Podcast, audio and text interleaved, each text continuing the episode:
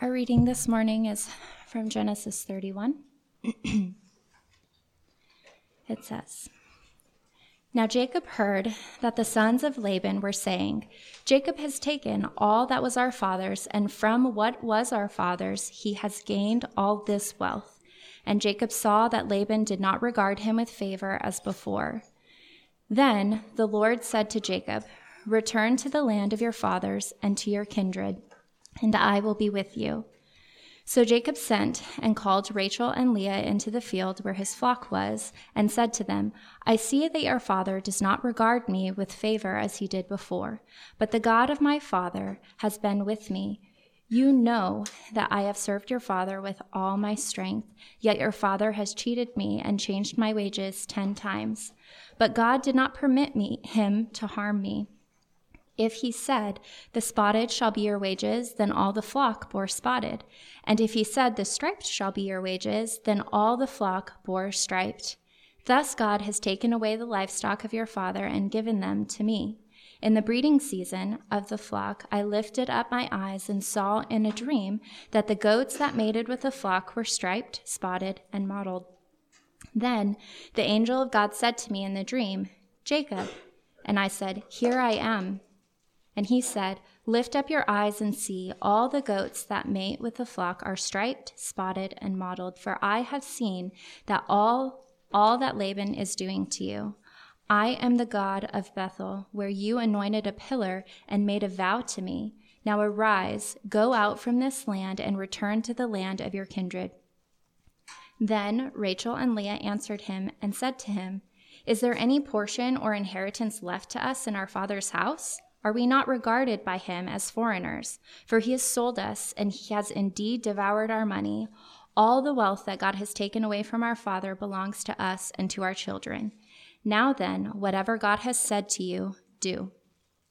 So Jacob arose and set his sons and his wives on camels. He drove away all his livestock, all his property that he had gained, the livestock in his possession that he had acquired in Paddan Aram, to go to the land of Canaan to his father Isaac. Laban had gone to shear his sheep, and Rachel stole her father's household gods. And Jacob tricked Laban the Aramean by not telling him that he intended to flee. He fled with all that he had and arose and crossed the Euphrates and set his face toward the hill country of Gilead. When it was told Laban on the third day that Jacob had fled, he took his kinsmen with him and pursued him for 7 days, and followed close after him into the hill country of Gilead. But God came to Laban the Aramean in a dream by night and said to him, Be careful not to say anything to Jacob, either good or bad. And Laban overtook Jacob. Now Jacob had pitched his tent in the hill country, and Laban with his kinsmen pitched tents in the hill country of Gilead. And Laban said to Jacob, What have you done that you have tricked me and driven away my daughters like captives of the sword? Why did you flee secretly and trick me, and did not tell me, so that I might have sent you away with mirth and songs, with tambourine and lyre? And why did you not permit me to kiss my sons and daughters farewell? Now you have done foolishly. It is in my power to do you harm, but the God of your father spoke to me last night, saying, Be careful not to say anything to Jacob, either good or bad. And now you have gone away because you longed greatly for your father's house. But why did you steal my gods? Jacob answered and said to Laban, Because I was afraid, for I thought that you would take your daughters from me by force. Anyone with whom you find your gods shall not live. In the presence of our kinsmen, point out what I have that is yours and take it. Now Jacob did not know that Rachel had stolen them. So Laban went into Jacob's tent and into Leah's tent and into the tent of the 2 female servants, but he did not find them. And when he went out of Leah's tent and entered Rachel's. Now Rachel had taken the household gods and put them in the camel's saddle and sat on them. Laban felt all around the tent, but did not find them. And she said to her father, Let not my lord be angry that I cannot rise before you, for the way of the woman is upon me. So he searched, but did not find the household gods. Then Jacob became angry and berated Laban. Jacob said to Laban, What is my offense? What is my sin that you have hotly pursued me? For you have felt through all my goods. What have you found of all your household goods. Set it here before my kinsmen and your kinsmen, that they may decide between us two. These 20 years I have been with you. Your ewes and your female goats have not miscarried, and I have not eaten the rams of your flocks. What was torn by wild beasts I did not bring to you. I bore the loss of it myself. From my hand you required it, whether stolen by day or by night. There I was, the heat consumed me, and the cold by night, and my sleep fled from my eyes. These 20 years I have been in your house. I served you 14 years for your 2 daughters, and 6 years for your flock, and you have changed my wages 10 times.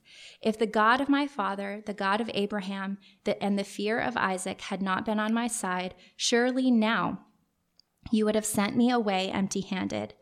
God saw my affliction and the labor of my hands and rebuked you last night. Then Laban answered and said to Jacob, the daughters are my daughters, the children are my children, the flocks are my flocks, and all that you see is mine. But what can I do this day for these my daughters, or for their children whom they have borne? Come now, let us make a covenant, you and I, and let it be a witness between you and me. So Jacob took a stone and set it up as a pillar, and Jacob said to his kinsmen, gather stones, and they took stones and made a heap, and they ate there by the heap. Laban called it Jegar-sahadutha, but Jacob called it Galeed. Laban said, this heap is a witness between you and me today. Therefore he named it Galeed and Mizpah, for he said, the Lord watch between you and me when we are out of one another's sight. If you oppress my daughters, or if you take wives beside my daughters, although no one is with us, see, God is witness between you and me. Then Laban said to Jacob, see this heap and this pillar, which I have set between you and me. This heap is a witness, and the pillar is a witness that I will not pass over this heap to you, and you will not pass over this heap and this pillar to me to do harm. The God of Abraham, the God of Nahor, the God of their father, judge between us. So Jacob swore by the fear of his father Isaac, and Jacob offered a sacrifice in the hill country and called his kinsmen to eat bread.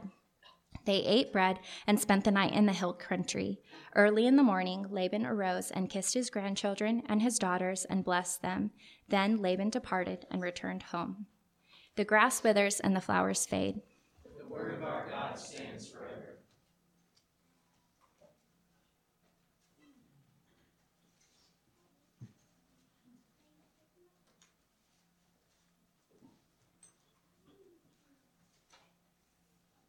So if you're not already there, turn to Genesis 31. I am really thankful for the missional communities that each month, I don't know if you know this, but if you're visiting, but they take on the greeting and the reading of the Bible and also the serving of communion. And I know reading is not always easy to do in front of 100+ people. So I'm really thankful for that. And Mackenzie, I think, probably had the longest with 55 verses. So you did a good job. Let's pray. God, thank you for your word. Thank you that even before the preaching of your word begins, the scriptures tell us that your word will never come back void. So you don't necessarily need me. And yet in your grace and mercy, you allow me to explain the text and to teach it in such a way that we can understand it and apply it to our lives. So God, help me to preach out of that humility, but also to give us ears to hear as well, that we would hear these words from your word as true and relevant for us today and for the rest of our lives. And we pray in Jesus' name, amen. So whenever we are in conflict, reconciliation should be something that we strive for. Now, if you hear me, if I ever give you any counsel or things like that, and you're in conflict with somebody, you will hear me say, conflict is good. I'll say that all the time. Conflict's good because it helps to bring to the surface things that we otherwise would not address if we did not have a conflict, okay? But conflict can't last forever. even though it is good, it needs to be resolved. It needs to be reconciled, because continued conflict has a cost, and it costs a lot. So if it's a national conflict that we're having, or an international conflict, say with another country, it ends up costing lives and lots of money. If it's a personal conflict with another person, whether that be a friend or your spouse or a sibling or a child, walls are built up, and sometimes the relationship is severed. Reconciliation is what we see happening in this part of Jacob's story, and what will continue to happen over the next couple of chapters in Jacob's life. But in today's chapter, it's Laban who is reconciled to Jacob, but more importantly, it's Jacob being reconciled to God. And he's finally making this known to everyone around him. And so we see three actions that God performs in this act of reconciliation here this morning. And these will be our 3 points. One is that God speaks. Two, God acts. And then three, God preserves. So God speaks, God acts, God preserves. So first, God speaks. So in these first 16 verses, God's voice is prominent. So we could say over the past couple of chapters that we looked at, God has been, he's been present, but he hasn't been vocal. We haven't really heard God's voice up until now. And the first person to hear God's voice in this chapter is Jacob, no surprise. And what he hears from God is both unmistakably clear and encouraging at the same time.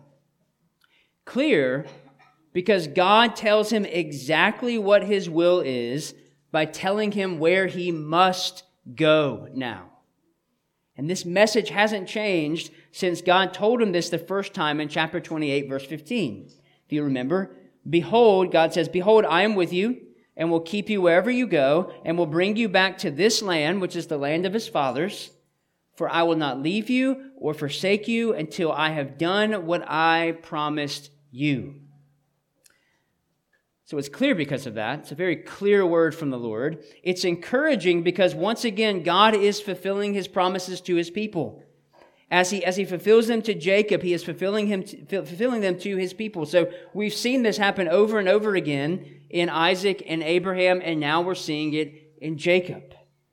Because all of the small promise fulfillments lead to the ultimate promise fulfillment in Jesus Christ, the Redeemer of his people. So because God is fulfilling these small promises to us, we know that he is going to fulfill the ultimate promise, which is in Christ.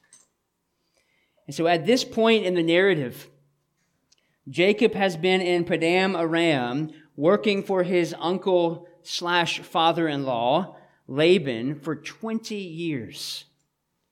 And we know from last week that Jacob has become both wealthy, and then from the previous week, we've heard that he also, his family has also grown significantly. God has truly blessed Jacob.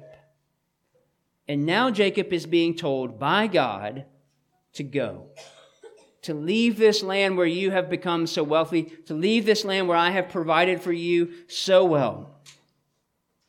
And besides the fact that God has clearly told him to do so, we might be asking the question, how does Jacob know it's time to go? How does he know this? Well, one of the commentators I leaned pretty heavily into this week is James Montgomery Boyce. He was a pastor in Philadelphia for many years. But he points out three things here that I think are important for us to understand as Christians from this part of Jacob's life. Because it answers the question that we have all asked. How do we know God is telling us to do something? You might be asking yourself that now. Or you might ask it like this. How do I know God's will? How do I know God's will? So for Jacob, it was three things that aligned for him that I think are, we could say, and I don't say this a lot, are prescriptive for us as Christians. So the first thing that we have here for Jacob is that Jacob had a desire to leave and return home. Look at chapter 30, verse 25.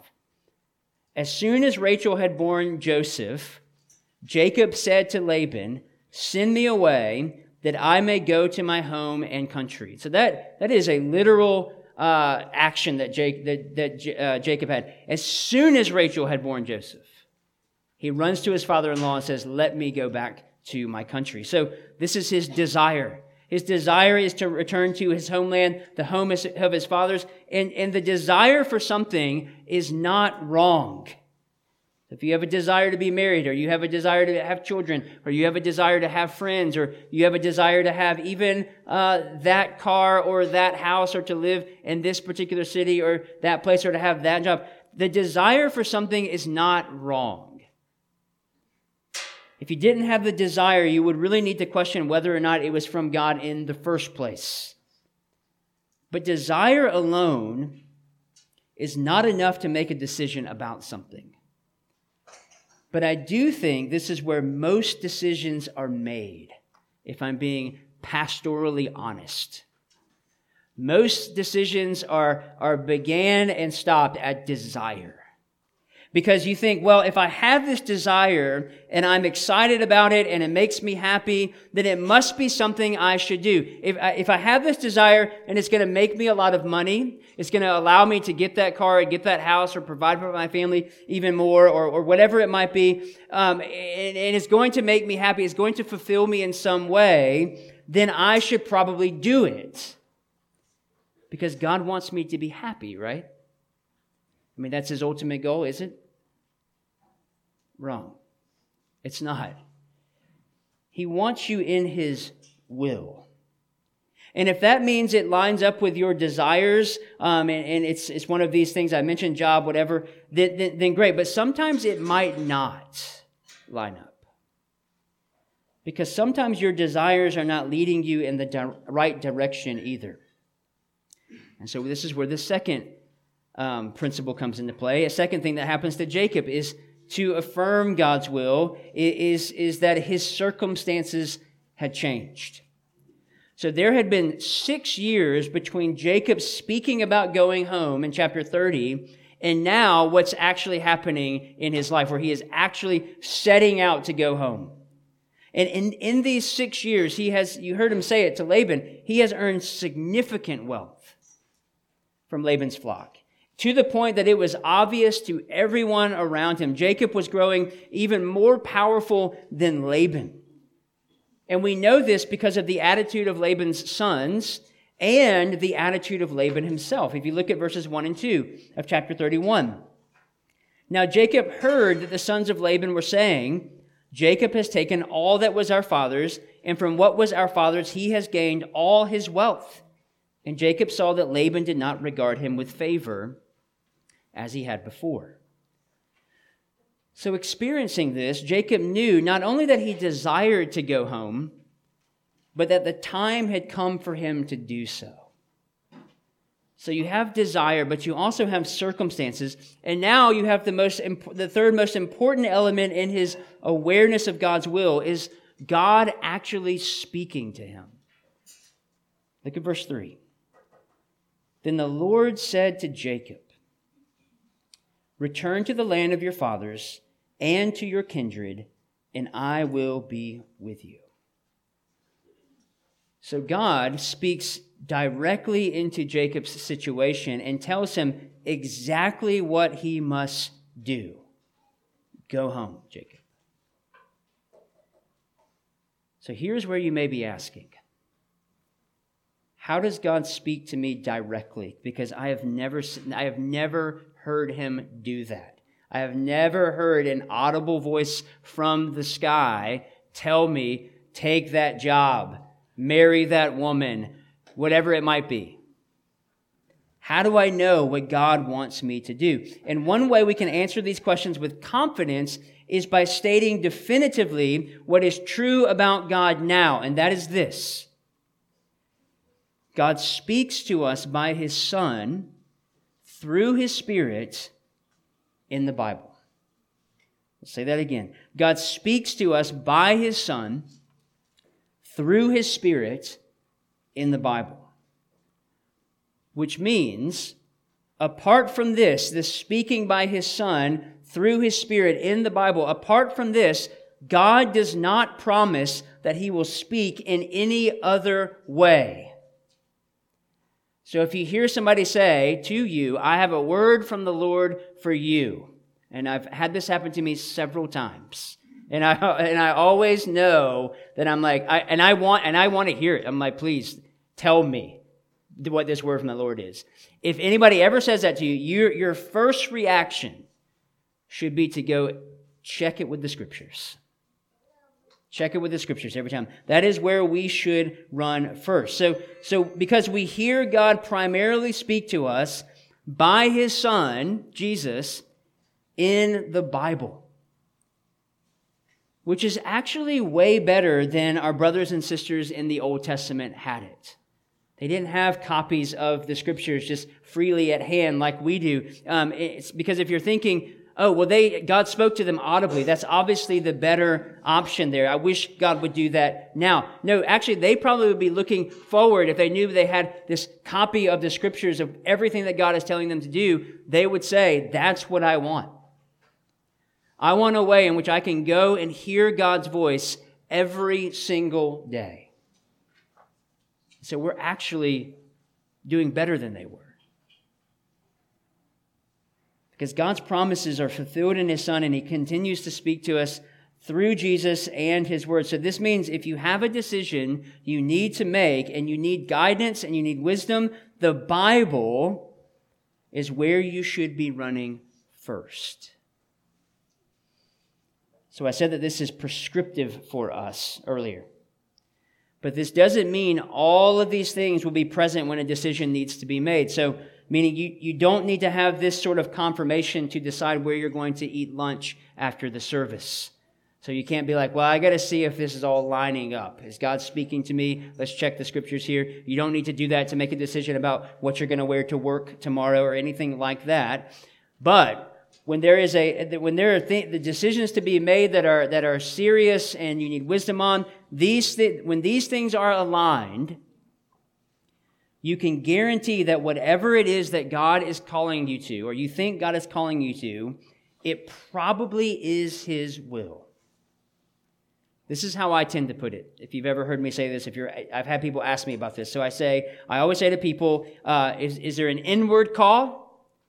Do you have a stirring in your heart? Do you have a desire to do whatever it is you feel like God is calling you to do? Is it an inward call, first and foremost? Secondly, do you have an outward call? Are God's word and God's people saying the same thing? So if I feel called to preach the Bible, so years ago, I was first starting out, that was what I had a desire to preach. I felt like God was calling me to be a pastor. So I had this inward desire, but I also had other people around me saying, I see it too. I can affirm your desire. So you have an inward call, you have an outward call, and then you have providential opportunity. Life circumstances are moving you in the direction of what your inward and outward call are calling you to do. So life circumstances, so using my illustration of preaching, I was getting lots and lots of opportunities to teach and preach the Bible, learning and growing in that. So inward call, outward call, providential opportunity. And Jacob, in his life right now, beautifully models all three of these to us. But there's one more key step that Jacob models to us as well in knowing God's will. And it's when God speaks, we don't just hear him. We don't say, oh, okay, I sense that desire. Other people are telling me about it. I have all these opportunities to do it. We don't just hear it and just leave it there. We actually do the will of God once we know it. We walk in obedience to what he's calling us to. James Boyce wisely says, the reason for defeat in so many Christians' lives is not that they do not understand the will of God, but that they do not do what they understand. So maybe you don't do what God is calling you to do because you've already made a decision and the outside counsel you've received from God's word and God's people goes against that choice you've already made. I see this often when people come to me for counsel about what they should do with their life, and I can tell almost immediately in the way that they're speaking to me that they do not want my wisdom. They want a stamp of approval because they've already made a decision. And that is not the way these things operate biblically. And Jacob, even with his many failings in life, I mean, everything for Jacob would in his life would say that he would not do God's will. He would go his own way. This is what he's been doing almost his entire life. In all of his failings, he does not do this. Jacob hears God speak to him, and he does exactly what God tells him to do. So in verses 4 through 16, walks us through what God has called him to, and all the credit goes to God. 4 times Jacob brings this up. 4 times. In verse 5, but the God of my father has been with me. Verse 7, God did not allow Laban to harm me the entire time I've been with him.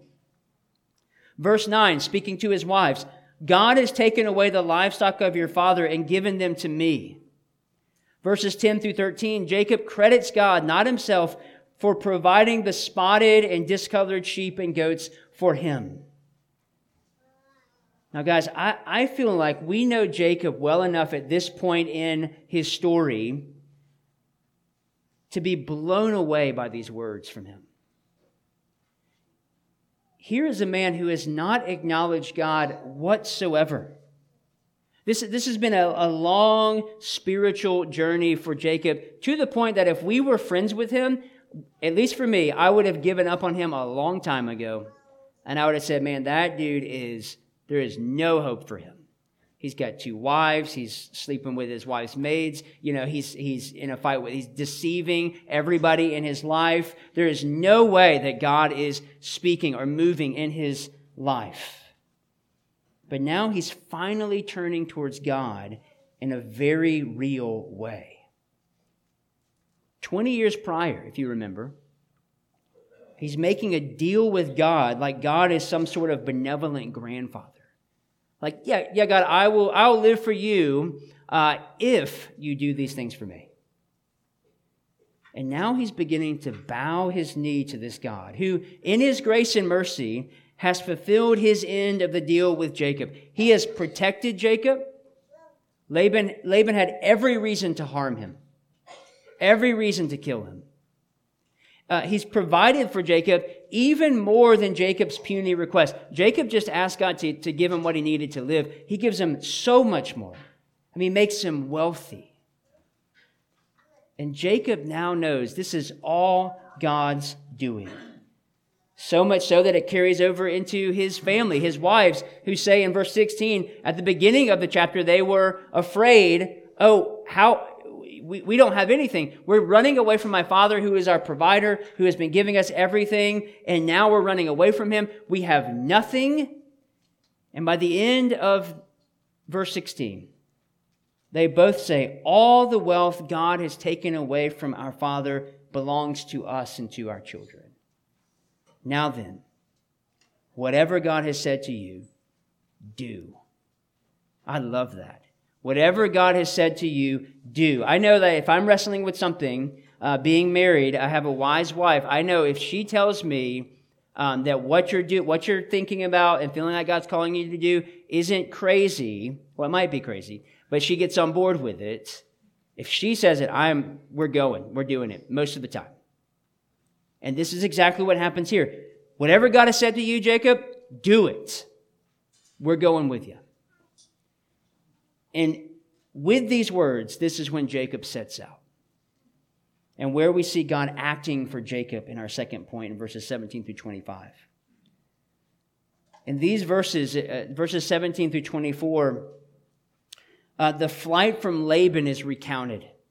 And again, we see God's palpable presence in this as he acts on Jacob's behalf before Laban. You see, Laban is in hot pursuit of Jacob because Jacob has once again pulled one last trick on him.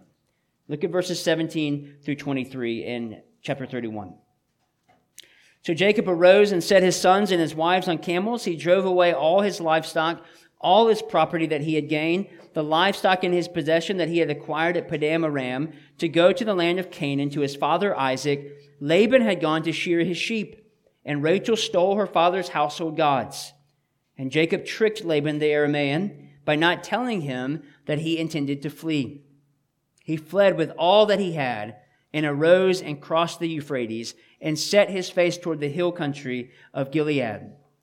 When it was told Laban on the third day that Jacob had fled, he took his kinsmen with him and pursued him for 7 days and followed close after him into the hill country of Gilead. But God came to Laban the Aramean in a dream by night and said to him, "Be careful not to say anything to Jacob, either good or bad." So in this scene here, this is where God acts on Jacob's behalf very specifically, but ultimately acting on behalf of the line of promise. Because if you remember, Leah has already given birth to Judah. Judah is the next in line to inherit the promises of God that came to Abraham and Isaac and Jacob. Judah is the one who will receive the blessing. Yet even though Judah is alive and well, God remains faithful to Jacob because he always remains faithful to his chosen people as well as acting on their behalf. So do you understand that as a child of God, that he acts on your behalf? The God who created everything, the God of the universe, acts on your behalf. And the way that he confirms this for us is obvious because he confirms it and proves this to us by sending his only son to die on your behalf. The ultimate acting on your behalf by taking on the punishment that your sin deserved. But then you also have this active work of the Trinity in our lives as well. If you read Romans chapter 8, verse 34, Paul tells us this about Jesus.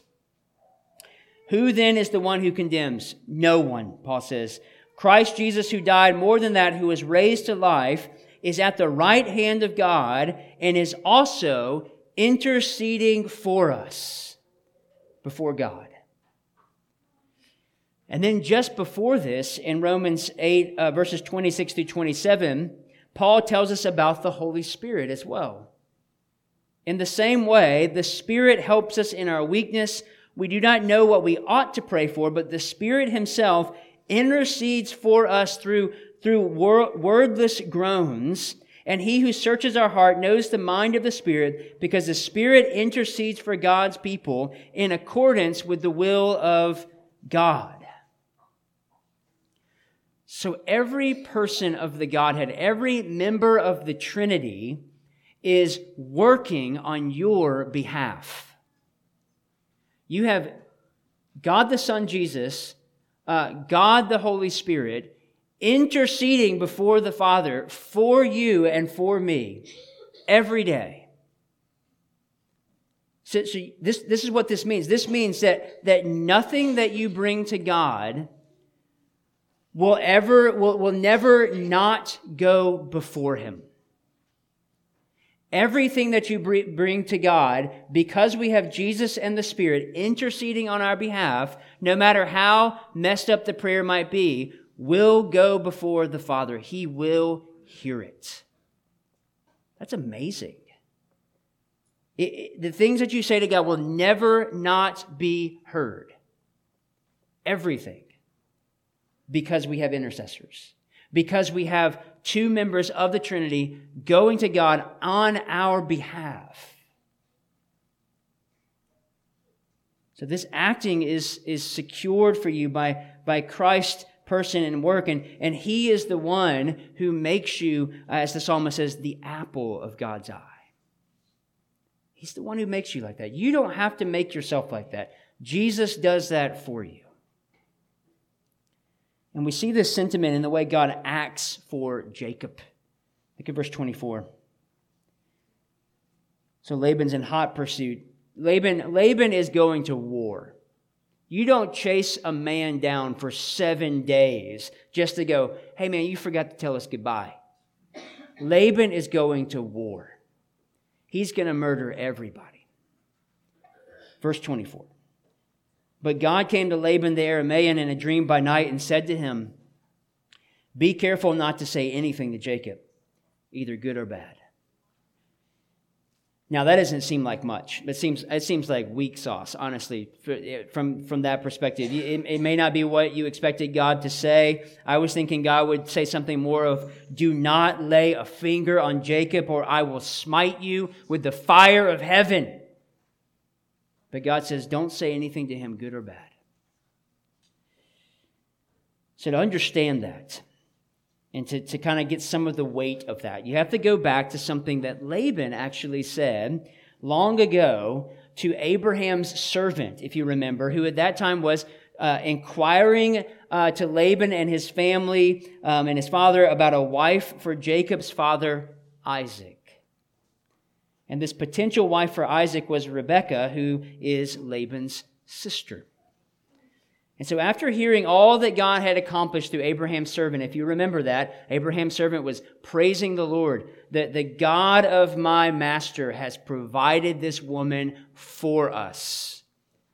And just keeps going on and on about it to Laban and the rest of his family. And this is the answer that Laban and Bethuel respond with after they hear all about what God has done. The thing has come from the Lord. We cannot speak to you bad or good. Which meant God had said it, and it was final. Nothing can be added to this situation. Nothing can be taken away from it. We can't make it better, and we can't make it worse. And this is what God says to Laban now in our text. You could reword it to say, don't harm my man Jacob. In fact, don't even say anything to him, good or bad, because this is my doing and it's final. There is nothing that you can do that will change my promises towards Jacob. So God twice prevents Laban from interfering with his plans with the same words. And by this prevention, we see how God acts on behalf of his people, and there is nothing anyone can add to it or take away from it. Laban even gets it. When he finally overtakes Jacob, he says in verse 29, it is in my power to do you harm. I mean, it's true. It is in his power to do him harm. But the God of your father spoke to me last night saying, be careful not to say anything to Jacob, good or bad. God's actions towards his people, and if you are found in Christ, you are one of his people. God's actions toward you cannot be thwarted, nor can they ever be credited to anyone else besides him. And through God speaking and through God acting, we arrive at how God preserves his people in verses 25 through 55. And God shows his preservation of Jacob in three ways in these verses. The first way that he shows them this is in verses 25 through 35, in that he protects Jacob. Let me just read those verses for us. And Laban overtook Jacob. Now Jacob had pitched his tent in the hill country, and Laban with his kinsmen pitched tents in the hill country of Gilead. And Laban said to Jacob, what have you done that you have tricked me and driven away my daughters like captives of the sword? Why did you flee secretly and trick me and did not tell me, so that I might have sent you away with mirth and songs, with tambourine and lyre? And why did you not permit me to kiss my sons and my daughters farewell? Now you have done foolishly. It is in my power to do you harm, but the God of your fathers spoke to me last night, saying, be careful not to say anything to Jacob, either good or bad. And now you have gone away because you longed greatly for your father's house, but why did you steal my gods? Jacob answered and said to Laban, because I was afraid, for I thought that you would take your daughters from me by force. Anyone with whom you find your God shall not live. In the presence of our kinsmen, point out what I have that is yours and take it. Now Jacob did not know that Rachel had stolen them. So Laban went into Jacob's tent, into Leah's tent, and into the tent of the two female servants, but he did not find them. And he went out of Leah's tent and entered Rachel's. Now Rachel had taken the household gods and put them in a camel's saddle and saddled them. Laban felt all about the tent, but did not find them. And she said to her father, "Let not my lord be angry that I cannot rise before you, for the way of women is upon me." So he searched, but did not find the household gods. So in these verses, we witnessed God not only protecting Jacob and his family, but he's also showing us God's superiority over other gods through this protection of the promised line. You may have thought it was a random piece of information when we hear in verse 19 that Rachel steals her father's household gods. They just kind of say it in passing. They're like, you can tell there's a big rush to leave the land, and Rachel, as she's leaving, just sees the gods, scoops them up, puts them in her bag, and takes them with her. But now they show up again, which is an incident that Moses, the author, uses to show the superiority of Jacob's God. So Moses, if you've caught this a few times throughout the book of Genesis, Moses does sort of insert some things that he wants his readers to see specifically, and this is one of those things. He wants his readers to understand how superior God is over all the other gods. And so Laban's gods are incapable of helping him in the way God has helped Jacob. And this point is graphically made, as one commentator pointed out, as Rachel claims to be menstruating on these gods. Now, I know that sounds terrible to say, but it's also something that Moses puts in so that we know that these gods are nothing compared to the God of Jacob. When Rachel says, "Let not my Lord be angry that I cannot rise before you, for the way of women is upon me," Moses is taking a shot at these false gods, these idols. They cannot help Laban in any way. So the second way we see his preservation is through affliction in verses 36 through 42. So in these verses, Moses tells us Jacob became angry at Laban. I mean, Laban is ripping through his camp. He is turning over tables. He is going through everything to find these gods, essentially blaming Jacob for something that Jacob did not do, or at least was unaware that his wife had done. And this makes Jacob angry. And in his anger, he rehashes the past 20 years to his uncle. I mean, I'm sure some of you have done that with somebody in your life that has hurt you tremendously. And then it just gets to the point where the straw breaks the camel's back and you're like, you just let them have it. And you just dress them down with everything that you can think of. This is what Jacob does. 20 years of pent-up frustration and anger comes out upon Laban. And in this angry rant, we hear God's overwhelming presence in Jacob's life. He affirms it in verse 42 when he says, If the God of my father, the God of Abraham, and the fear of Isaac had not been on my side, surely now you would have sent me away empty-handed. God saw my affliction and the labor of my hands and rebuked you last night. So through affliction, Jacob finally sees and finally understands that it's God who has kept him. That it's God who has seen him, even in his affliction. And that it's God who is moving him out of it. So the final way we see God has preserved Jacob is through reconciliation in verses 43 through 55. And specifically, God reconciling Laban to Jacob.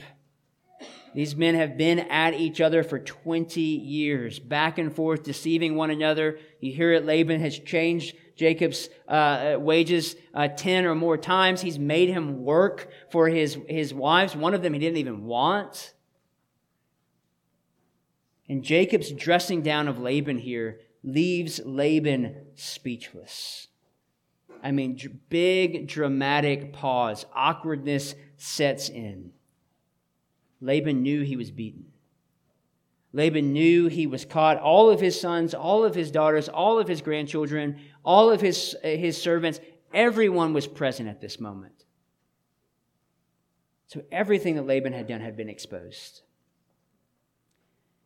And so the only thing that he has left is to propose a covenant be cut between the two of them.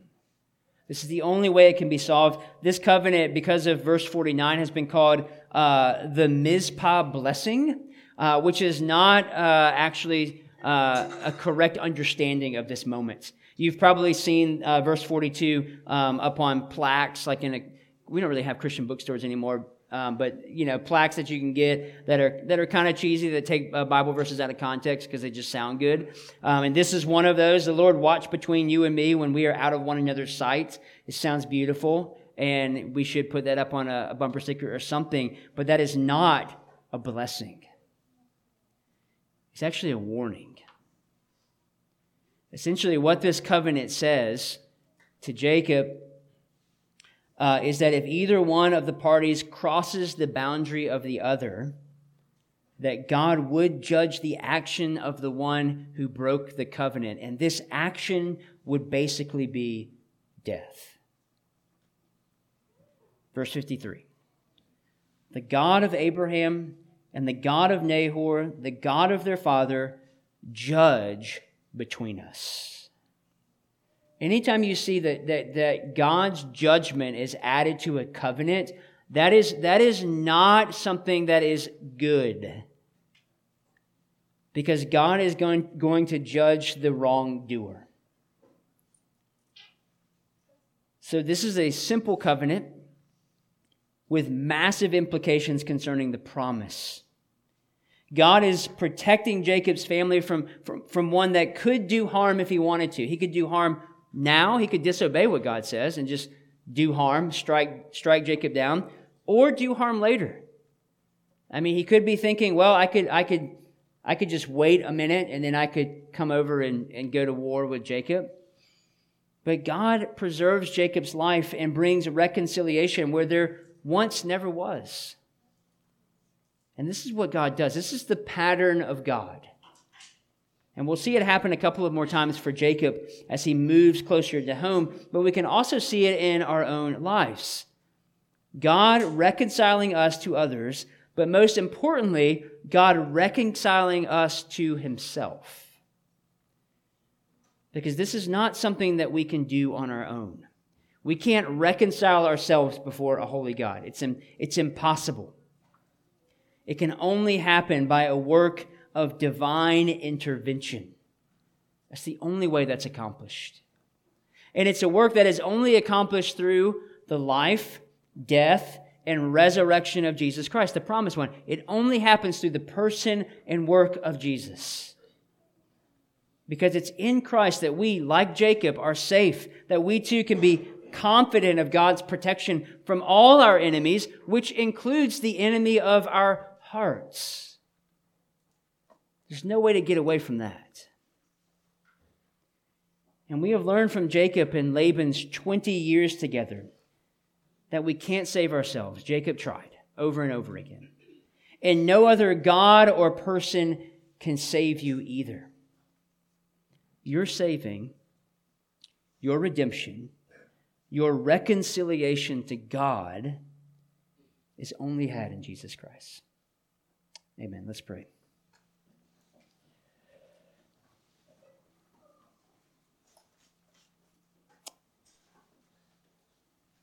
God in heaven, we are thankful that you are a God who still speaks through your word and through your people. You are a God who still acts on our behalf, that you have confirmed for us in Christ. And you are a God who preserves us.